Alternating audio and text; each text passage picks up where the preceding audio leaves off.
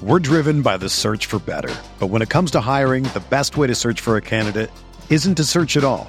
Don't search, match with Indeed. Indeed is your matching and hiring platform with over 350 million global monthly visitors, according to Indeed data, and a matching engine that helps you find quality candidates fast. Ditch the busy work. Use Indeed for scheduling, screening, and messaging so you can connect with candidates faster. Leveraging over 140 million qualifications and preferences every day, Indeed's matching engine is constantly learning from your preferences. So the more you use Indeed, the better it gets. Join more than 3.5 million businesses worldwide that use Indeed to hire great talent fast. And listeners of this show will get a $75 sponsored job credit to get your jobs more visibility at Indeed.com/BlueWire.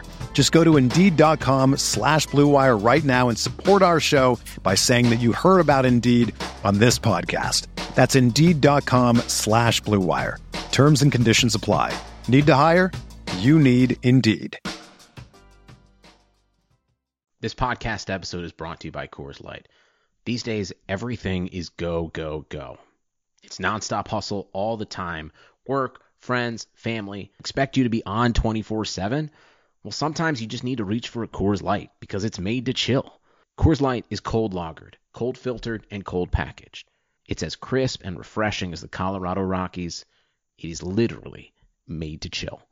Coors Light is the one I choose when I need to unwind. So when you want to hit reset, reach for the beer that's made to chill. Get Coors Light in the new look delivered straight to your door with Drizzly or Instacart. Celebrate responsibly. Coors Brewing Company, Golden, Colorado.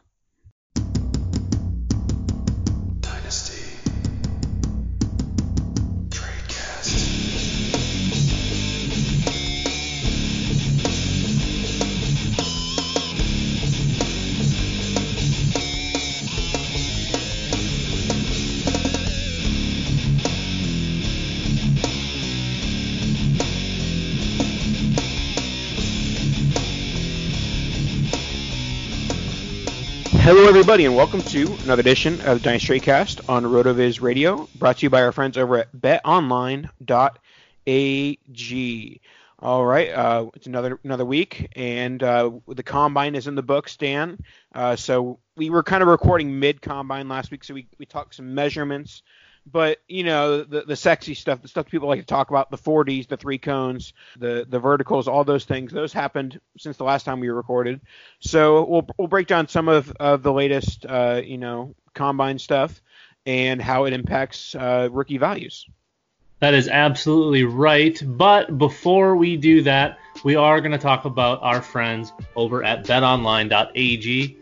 March has officially arrived, and we are only weeks away from the big tournament. Yes, that tournament that you all know I can't say the name of. Make sure to head over to BetOnline and open an account today. Get in on their $100,000 Bracket Madness contest starting March 15th. That's right, I said it, $100,000 and March 15th. That's your day. I mean, that's 100K. You don't need to be hardcore to get in on the action. With multiple entries available, it's the season's best chance to cash in. And remember, the NBA and XFL are still going strong, so whatever your passion is, BetOnline is a place to be for all your betting needs. Visit our good friends and exclusive partner, BetOnline, to take advantage of the best bonuses in the business. Sign up for a free account and make sure to use that promo code BLUEWIRE, all one word, BLUEWIRE, for your 50% sign-up bonus. BetOnline, your online sportsbook experts. All right, so let's get into some of the combine movers. All right, so let's look here real quick. And actually, before we get into the combine movers, let's talk real quickly a couple of the NFL notes. A.J. Bouye traded from the Jaguars to the Broncos, and that kind of was the signal for some reason for people that the Jags are now going to try to trade Nick Foles. I'm not sure why it took trading A.J. Bouye for that news to come out, but, you know, I feel like that's been obvious, you know, pretty much since midseason. And you mentioned it before we started recording that you think it would basically take a Brock Osweiler type situation, like trading Foles and a pick in order for a team to take on that contract. I also think that for some reason, like the Twitter thinks that the Jaguars are somehow going to get a draft pick out of it. I doubt that. I doubt they're even going to get someone to take on Foles without paying a hefty premium. So I have Nick Foles in a Kitchen Sink League on a 0-year contract. Tell me why I should or shouldn't RFA or tag him. I mean, and for those of you not knowing what kitchen sink is, it's a big contract league with all sorts of Debbie and all sorts of different things, super flex. But I think the move there is probably just to use a franchise tag on him just in case. I don't think you're going to get any sort of return for the RFA or, whatever. You're not going to get. And why would you match at that point? So if you can have him for the year, see if he does get moved, see if any of those types of things happen. But a lot of people do seem to think that the Jags are going to get something for him. The only way they're going to be able to move him is to move like a third or a fourth with that hideously awful contract to a QB-needy team that has tons of cap space. It's bad all around. Yes, we know Nick Foles. Trust me, Eagles fans, we know Nick Foles has a Super Bowl ring. We all get it. We all know he's your favorite. But it's just... It's another one of those bad quarterback contracts after, one random outcome that just became a big thing. And I just don't see it in the cards for Foles to be a starter. But NFL teams have made really bad moves in the past. They'll continue to make really bad moves. I could see him being a bridge for someone like Miami, who... Maybe he's going to go to try to fill out the rest of the roster and tank for Trevor Lawrence in 2021. That is all still in the cards. That Nick Foles could be in play there. They're going to have the space to go do it, and they're not trying to win. So that is one of the places, if they can pick up an extra pick, that would make sense. Outside of that, honestly, no one really has that glaring hole that they can fill with an overpriced quarterback who isn't going to be on the team next year. Yeah, and this is such a veteran-heavy QB market, and like if you really wanted to go down the overpaying a veteran via a trade market, you could go Joe Flacco. Like there's so many avenues to overpay a old washed-up quarterback that I don't see the Foles contract getting rid of, which basically means that the Jaguars are probably stuck with Minshew for the short term. Some people have talked about maybe Brady to Jacksonville or even them investing an early round pick. I don't see that happening with both Minshew and Foles on their roster. Mariota to Jacksonville to battle it out with Minshew. That wouldn't be a bad little spot there. All right. Speaking of free agency, we have a restricted free agent who obviously got in a little bit of trouble earlier in the offseason with getting arrested, or not arrested. He was pulled over for I think, speeding, and then he had weed on him, but didn't get arrested for it, and no charges were filed. So, some people were panicking on Hunt, and I mean, I've even seen hyperbole like he's never going to play football again. I think that's a bit ridiculous, especially with no charges being filed. I've kind of always been like, oh, I'll wait and see on him. Has the buy low window on Hunt slammed shut here, or do you think it still exists? I don't think it's slammed shut. I think there's still an opportunity. I think there's always that lingering, what if factor, or to make it, to keep it simple, stupid. If it walks like a duck and it talks like a duck, it's probably a duck. We've got multiple off the field things at this point. Obviously, the weed and the speeding. Weeds, whatever, speeding, not smart, but it happens. Who cares? Nowhere near the kicking of the lady in the hotel, but here we are. So that's always going to be there, and I think that's always going to lead to a discount with Kareem Hunt. But now, I think with all of the charges being dropped or never, I guess, being filed even, we are really looking at a better market for Kareem Hunt, I think, and I think this bodes well. I think this bodes well for the Browns because they're most likely going to get some draft capital for him, because I do think that there's going to be a good enough market where anyone's going to, there's probably going to be 4 or 5 teams that put in an offer, and they're just going to take whatever pick is best. I could see, obviously, with the draft being really, there's a lot of good running backs in the draft. I could see a draft day move or something. Maybe they sign him back to whatever. They match whatever offer he's gotten. If they don't want to move him for the draft pick, and then if a team misses out on their running back, they make a move for him. Obviously, Cleveland doesn't need him. He'd be a luxury, but getting, I mean, I think it's a second or third round tender, right? If I guess they get to choose. They determine the tender. Okay, I would imagine it's gonna be like a third, maybe a fourth. Yeah, I mean, I'm not an expert in that field whatsoever, but yeah, I'd imagine that the Browns are going to be happy to get any sort of compensation for Hunt, not because they think he's a bad player, but because he's an unnecessary asset for their team. Right. All right, so we'll start us off with wide receiver Denzel Mims. I feel like he's the guy who was started off in a bit of, you know, probably a mid to late second, possibly even a third round pick, you know, all the way up until the combine. But now I've seen that I think his ADP is around 201, according to Ryan McDowell. I like Mims, obviously 6'3", 208, it's a nice size for a receiver, 4'3", 4.38 40. But I am always a little bit wary of these guys that we don't classify as, you know, NFL wide receiver ones, or, you know, guys who we expect to pick in the top 15 of a rookie draft, and then as soon as they run fast with a big body, we rocket them right up the board. Right, and you've got the notorious backing of Baylor being attached, and we all know how the Baylor wide receivers have turned out in the last 15 years. Been pretty good, pretty solid. Go look back at a few Baylor wide receivers that were hot in the fantasy community. Hasn't been great, but yeah, I mean he did everything you would want someone to do at the combine. He showed up, he ran way faster than I thought he was going to run at 38 and a half vertical, and the broad was big, the three cone. You know, 6'6", that's pretty sick. But then we go back and we look, does it match the tape? Are these things that we see him doing on the field? And one of the big things for a bigger guy is the ability to separate.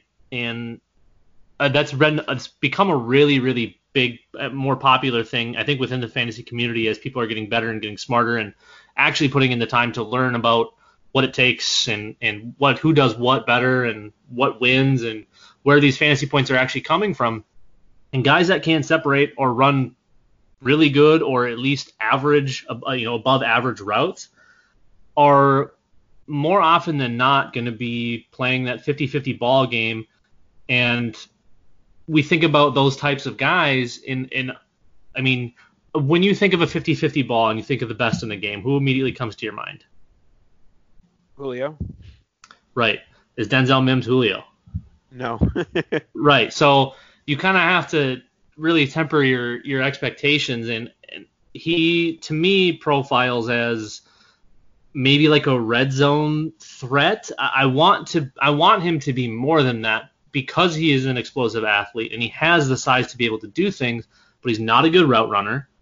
He really doesn't have very good hands. And for what he's supposed to be good at, this contested catch, because he lacks separation, he's not really very good. He's actually notoriously pretty poor in contested catch rate. So this one's a tough one for me. I think I want to like him. I really do because of the athletic profile. But I think it's going to be a full of void. I was struggling where to put him, writing down just a couple, you know, a full wide receiver list, trying to figure out what the heck I was going to do this draft season, and I really couldn't find a comfortable spot to put him in. So unless I'm getting a really good late second, early third type value, I'm probably just avoiding. There's no way I'm going early second, and he's going to slide into the first, I think. He was drafted in some Devy leagues. So would your advice be to sell him in those formats right now? Yeah, I think if you can get an early two, I would do it with, you know, and probably not an early two. Probably have to be a late one in a Devy league, depending on depth. But yeah, I think just in generally speaking, if you can get that early to mid second valuation, I think you can turn it into something a little bit stronger. And I would have to obviously look at some of the mock drafts that are going on right now, but I honestly haven't really seen Mims being drafted as a day one or two pick. And obviously he'll probably end up in that day two range in most mocks right now, but he still has in the range of outcomes of being a day three pick. And if so, that's obviously a huge negative indicator for him. So I'm being a bit cautious with Mims, and I'm certainly going to be shopping my Devy share that I do have. All right, let's move on to our next guy, and it's going to be Jonathan Taylor. He is a decently sized human, 5'10", 206 pounds, runs much bigger than that, and runs at 4.3, 940. Definitely a little bit faster than I think most expected. I obviously, some of his biggest advocates were like, oh, he's in the 4.3s easy. But, you know, at his size, you don't really see that quite as often. So definitely a huge day for him. I think that his 40 and, you know, his combine in general and a lack of like a wow factor from DeAndre Swift kind of puts him at the 101 in rookie drafts right now. Do you disagree at all? No, I think you pre-combine could have made a case for a 1A, 1B with Swift and Taylor. But, you know, post-combine here, looking back and just kind of watching what each guy did, I think it only solidified Taylor as the RB1 in this class. Everything matches up. The tape obviously is phenomenal. The athletic profile is really damn good. And it's hard to not like just about everything he brings to the table outside of maybe some, you know, receiving chops. That's really the only thing I look for him to grow and get better is, you know, as a pass catcher. But we've kind of seen, you know, over the last few years, some guys do it without the, you know, the receiving prowess. We have Josh Jacobs. We had Derrick Henry. You know, we've got Sony Michel had a nice season. Even guys like Marlon Mack are able to put up really usable fantasy seasons and maintain some decent value. And then you bring in the fact that Taylor's probably going to be a day one pick, if not early day two. And he's likely going to end up in a spot where he's going to be fed and fed a lot. And I'm guessing he'll probably get a little bit of work in the passing game. It wouldn't completely shocked me if he's paired up with, kind of a dynamic pass catching guy. But I feel like Taylor can do most all of it. Yeah, I think he's locked in as 101 and RB1. I don't think there's really any questioning that. Yeah, and the only argument would be in Superflex possibly going Burrow. Right. Yeah. But yeah, I think that as of now, unless Swift goes significantly higher or significantly better situation, then I think Taylor is the RB1 and 101. All right, we'll move on to our next guy, the guy who pretty much everyone has locked into a position change, and that's Chase Claypool, listed at wide receiver, but many believe that his next stop is at tight end at 6'4", 238 pounds. I do think his 40 time kind of suggested that maybe he, you know, could just be a wide receiver at 4.42, but I do think that at the very least, his NFL team will look to try him at tight end, and we'll see how that goes. You know, at the end of the day, you have to decide, okay, is he going to be a tight end or is he going to be an Evan Ingram tight end? And then, I don't know, RotoWorld/MFL can handle it, you know, however they see fit. But certainly if he's going to be a tight end, it'll be more of an Evan Ingram one than an Albert Okabunum, you know, tight end. Albert O, I think, is what he's going by. Yeah, Claypool is an interesting one because, you know, we see all the comparisons with the big numbers and, you know, just a monster of a human. I wouldn't hate him as like a big slot or moving to that tight end spot, but we get back to, you know, kind of the not exactly the same as Denzel Mims, but kind of along those lines. He's not a great pass catcher. He honestly, a lot like kind of the past Notre Dame guys. Just, I mean, explosive, great athletes, and just kind of don't know if they're going to catch it or not. That's a little bit what I get from Claypool.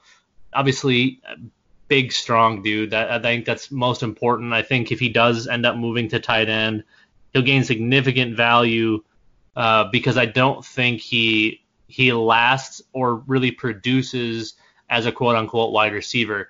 He could be one of those guys that gets like a wide receiver / tight end tag. I could see him being used that way, even though we don't really see MFL putting those dual tags on guys. But yeah, I think like a poor man's Evan Ingram is basically what we're looking at here. We'll see if he decides or a team decides that he's more usable as a tight end. I feel like he's a good enough blocker to make that move, but you know, he's going to be used as a big athletic guy rather than being lined up as an extra tackle. So yeah, it's an interesting one. I think it'll again depend on a little bit where he goes and what the team decides his position is going to be.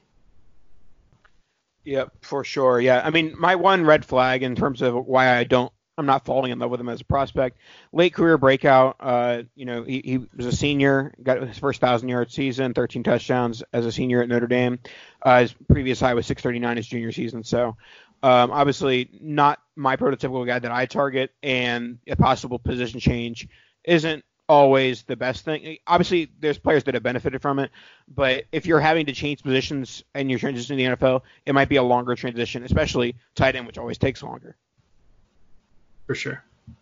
All right, let's move on to our next guy, and it's a guy I just alluded to, Albert OK, 6'6", 258.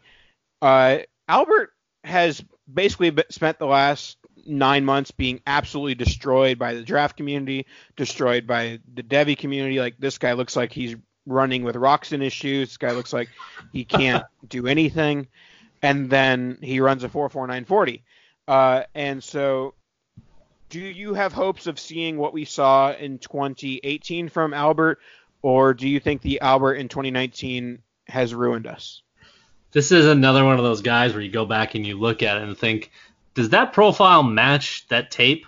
Because it certainly doesn't. Running with rocks in his shoes is pretty hilarious, because when he runs, it looks like he's focused on his feet when he's actually playing football. When he looks like he's, okay, I have to put this foot here and then that foot there, and then I got to do this with my right foot.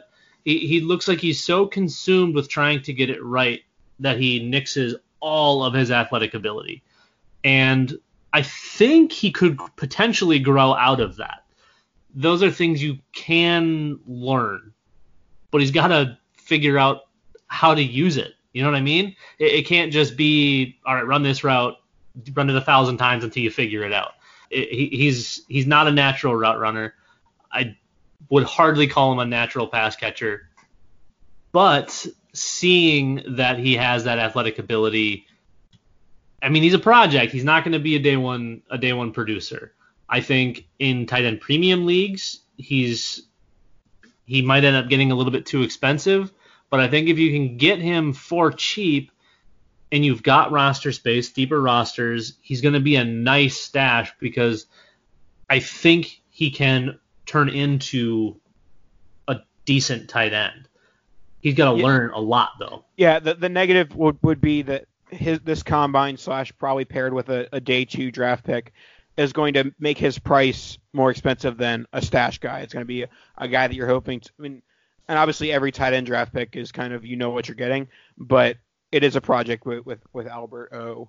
So, yeah, I still like him, and it renewed my like for him with the combine, and to, hope that it can turn into something, but I do think it might take some time.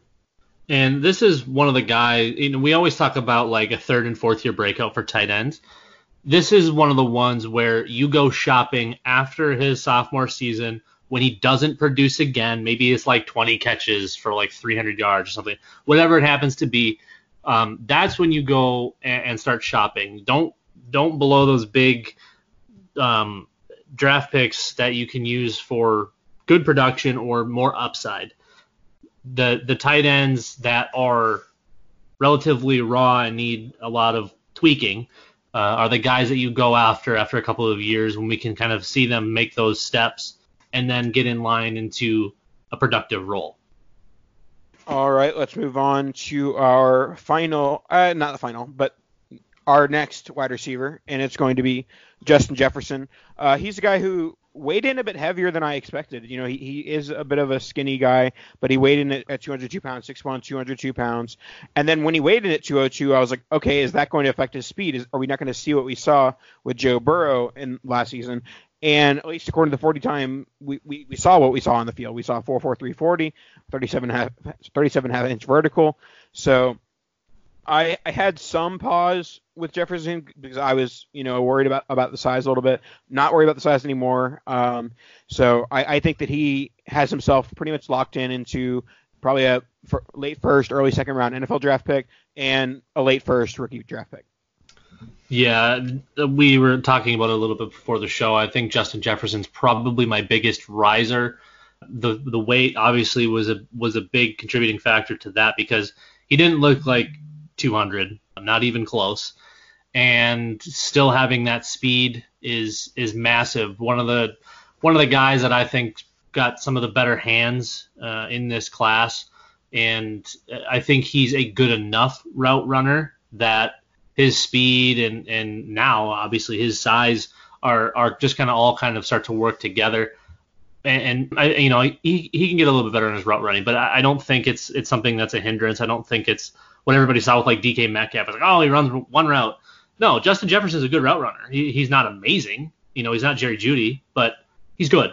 And I think the size, checking in at that size and getting all the buzz, I think he's going to move up and he's going to get some decent draft capital.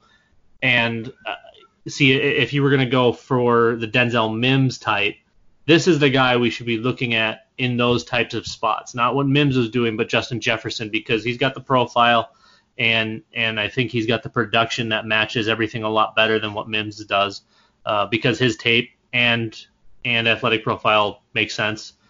And I think he's gonna have some decent draft capital there.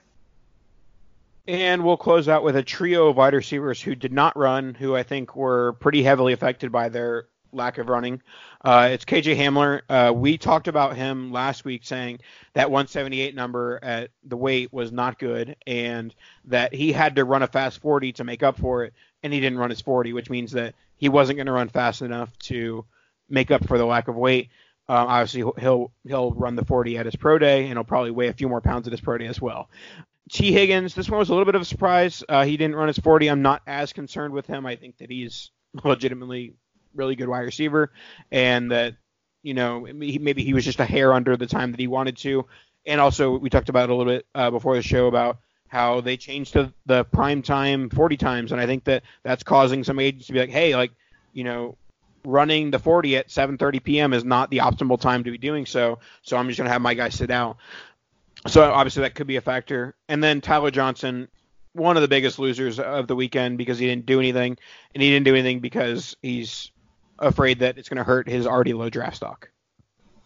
Yeah, I guess going back from the start, the KJ Hamler, I never really understood the intrigue. Obviously, you know, the small explosive playmakers started to make the rounds. Everybody's looking for that next guy, and you see like the Tavon Austin comp. Honestly, I think I'd rather have Tavon Austin now than KJ Hamler at all. He's not. I mean, he's not a hands catcher. He's a body catcher. He's a crap route runner. I mean, you need a lot of those things to be effective and useful in the NFL. Obviously, the speed, he's gonna be able to get behind the defense, but if you can't catch the ball, or you're gonna try to catch it with your chest and allow the safety or the corner to catch up. I mean, it's. I don't understand the intrigue with him. T. Higgins, I mean, I think I could have had a legitimate argument about him being, you know, the wide receiver one in this class, or 1-2. Now he's probably 3 or 4 for me by not partaking. Not that it's that big of a deal. I think he's got some of the best tape. Obviously, having Justin Ross to work aside from him and Trevor Lawrence is pretty important, and playing in the ACC against mostly trash competition helps. But T. Higgins was one of the big-time guys coming out of high school, 5-star, I believe. That might be incorrect, but I'm pretty sure he was a 5-star. He was highly touted, hot Debbie commodity coming out, and never has taken a step backwards. He's just kind of consistently done his thing. And he, to me, of this group, I think could be a legit superstar.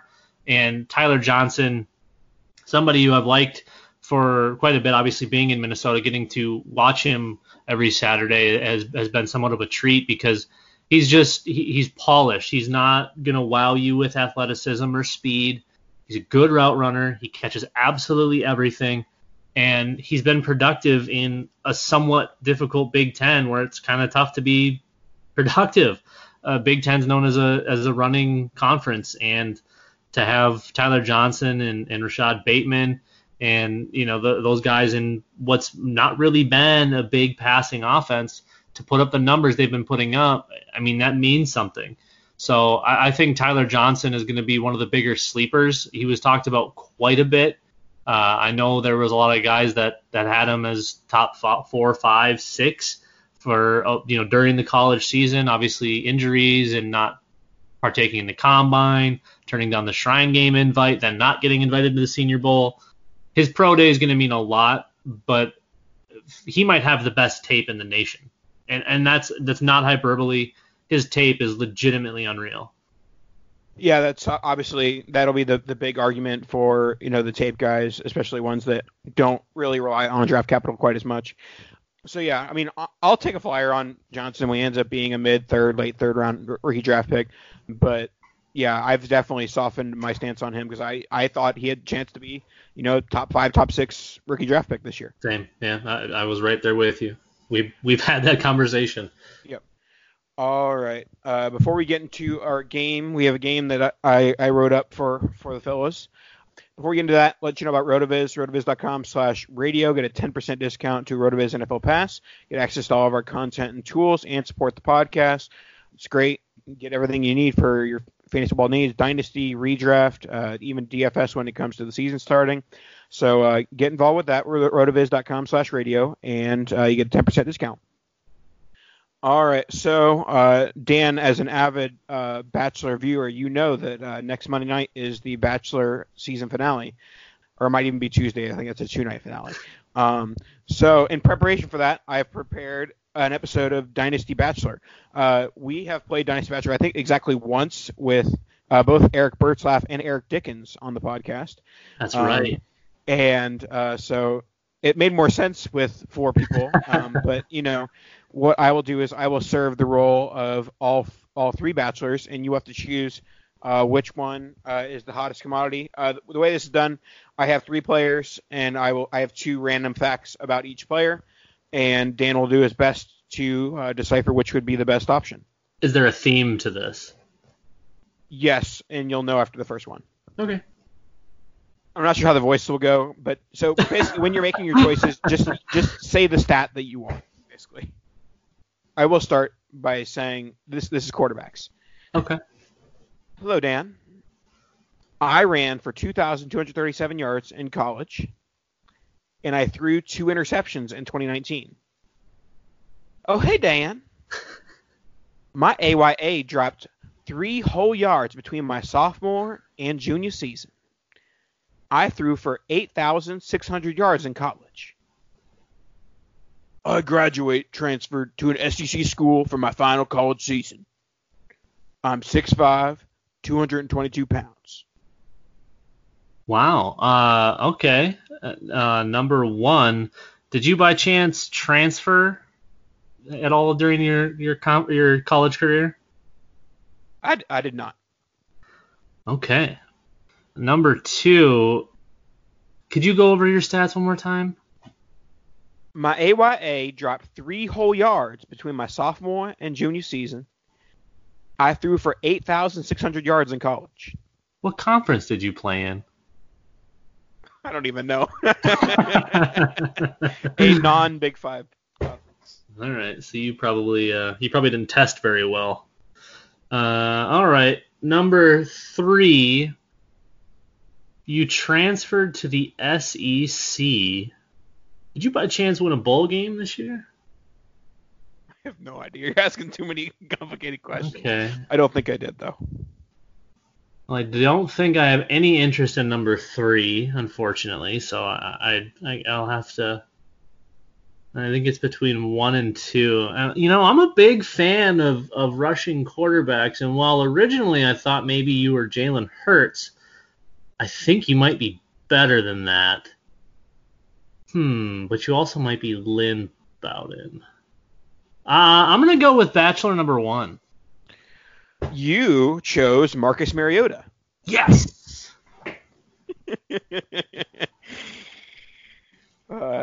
Your choices were Marcus Mariota, the rushing yards in college, Jordan Love, dropped 3 whole AYA yards, and KJ Costello, transferred to an SEC school.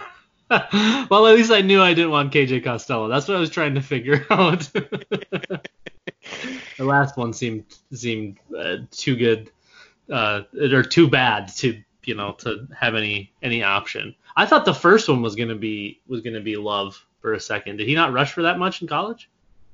I don't think so, huh. But could be wrong. Oh, I'm okay. I'm a Mariota guy. I'm fine with that. Yeah. All right, next one. I rushed for 3,406 yards in my freshman and junior season combined. I was number 4 in my rivals recruiting class.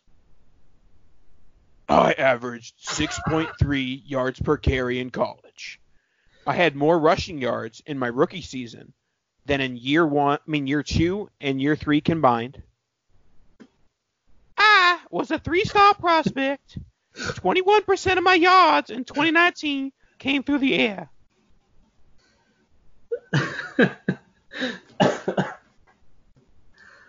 All right. I'm sorry, I was a little thrown off by Bachelor number 3. Bachelor number 1. Sorry, I'm all hot and bothered now after Bachelor 3. Bachelor number 1. Could you just very quickly go back over those numbers? 3,406 yards in freshman and junior season combined. Number 4 in rivals recruiting class. Are you still in college? Are you coming into the draft this year? I'm not sure if I should answer this, but I am entering the draft this year. Okay. Bachelor number 2. You mentioned your NFL stats, I believe. Is that correct? I said I had more rushing yards in my rookie season than in year 2 and 3 combined. Were you drafted in the first 3 rounds of the NFL draft? I think so. I'm pretty sure. All right, Bachelor number 3. In that lovely accent, could I grab those stats just once more? I was a 3-star prospect. And 21% of my yards in 2019 came through the air. Interesting. Number 2 sounds like you've had some injury troubles, or possibly someone took your job. You haven't been in the league that long. You might have been Sony Michel, but I don't think you're Sony Michel. Number 3, you sound like my cup of tea. But number 1 sounds pretty enticing. I went number 1 last round. I think I'm going to go Bachelor number 1 this round as well. You chose J.K. Dobbins. I'm okay with that. And any guesses for the other 2? So number 2 is not Sony Michel because he hasn't played that long. Going into his 4th season? Yeah. I'm blanking. Kareem Hunt. Oh, well, yeah. I suppose that'd be difficult to get more than. Number 3, coming into the NFL? Nope. Already an NFL player? Nope. In 20? Oh. So this is just a college player that's not entering the NFL draft. Correct. You're not going to get it. It's Breece Hall. Oh, yeah. I don't even know who that is. Iowa State running back. Oh, Hall. Okay. Yeah. All right. Next one, wide receivers. I was the number 6 ranked wide receiver in my recruiting class. I played high school football with a quarterback who played in the NFC South in 2019. 23. I can't even read. 13% of my yards in 2018 came on the ground. I averaged 20.8 yards per punt return in my final college season. I was the number 12 ranked wide receiver in my recruiting class, and I am 6'1", 200 pounds. Number 3, are you currently in the NFL, or will you be joining us this season? I'm still in college. I got to do my textbooks. Do my textbooks. All right, Cardale. Number 1, you were 6th ranked in your recruiting class. Did you play in the SEC? Yes. And Bachelor number 2, you played with an NFC South quarterback? No. That's still number 1. Oh, that was number 1. Number 2, can you repeat? 13% of my yards in 2018 came on the ground, and I averaged 20.8 yards per punt return in my final college season. Okay, I rather like that. I have no idea who number 3 is going to be. It could be Jamar Chase. I don't know where he was ranked as far as coming out of high school goes. I don't recall it being super intriguing. 1... sounds like it's a setup. Two sounds like it could be like A.J. Brown or Deebo Samuel. You know what? Just because I haven't picked the Debbie player yet, let's go with Bachelor number 3. You chose Jamar Chase. Yes. That's all I had to go off was I didn't recall his class ranking being super high. I thought he was like 10. And the players that you passed on were Bachelor number 1 was Amari Cooper. I was totally fine with that. Do you know who he played with in high school? NFC South. Who's in the NFC South? No, I don't. Teddy. Oh, that's right. And the rushing yards was Jalen Reagor. Oh.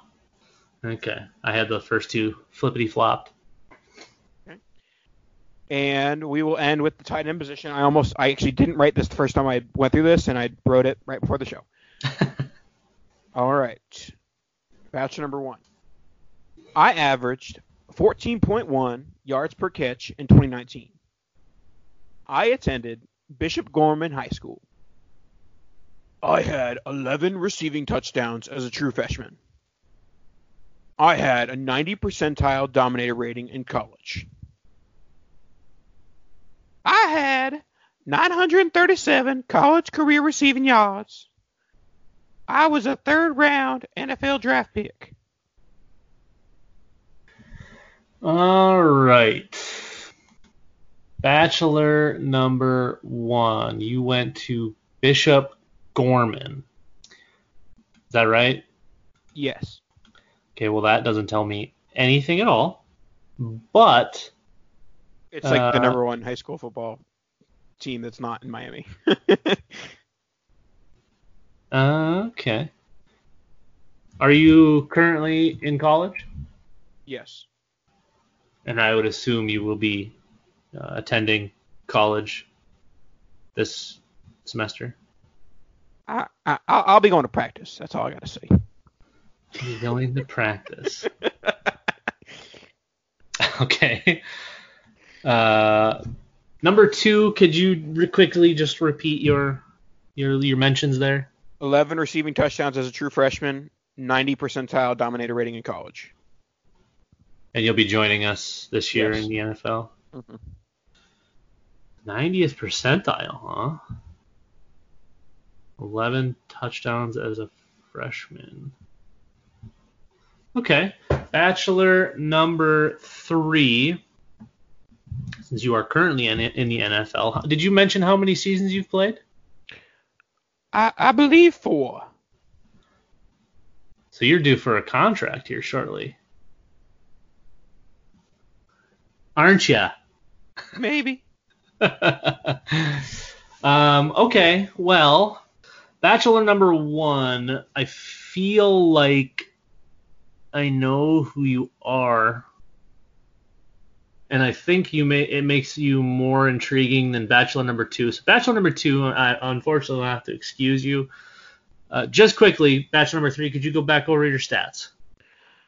I had 937 college career receiving yards, and I was a third-round NFL draft pick. I'm going to go with Bachelor number 3.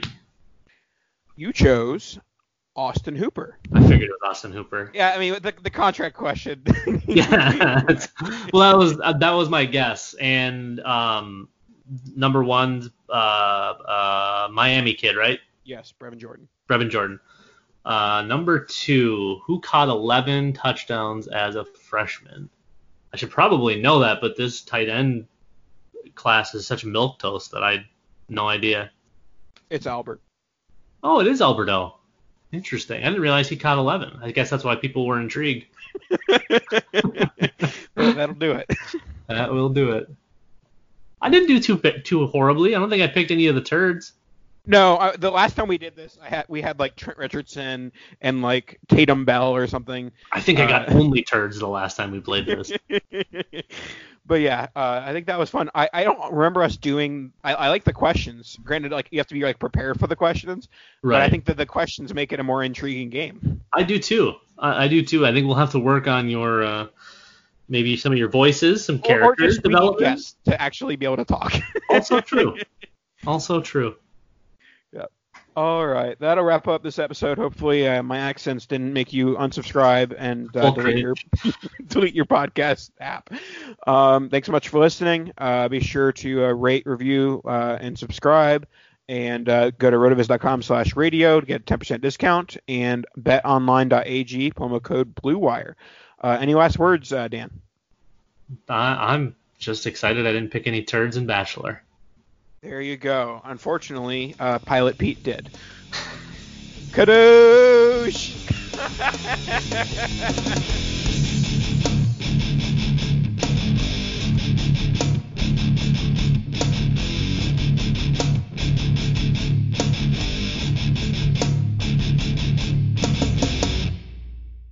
Everyone is talking about magnesium. It's all you hear about. But why? What do we know about magnesium? Well, magnesium is the number one mineral that 75% of Americans are deficient in. If you are a woman over 35, magnesium will help you rediscover balance, energy, and vitality. Magnesium supports more than 300 enzymatic reactions in your body, including those involved in hormonal balance. From functional medicine doctors to mental well-being and female hormone experts, we all know that magnesium is the one mineral to improve all aspects of well-being and health. But which one?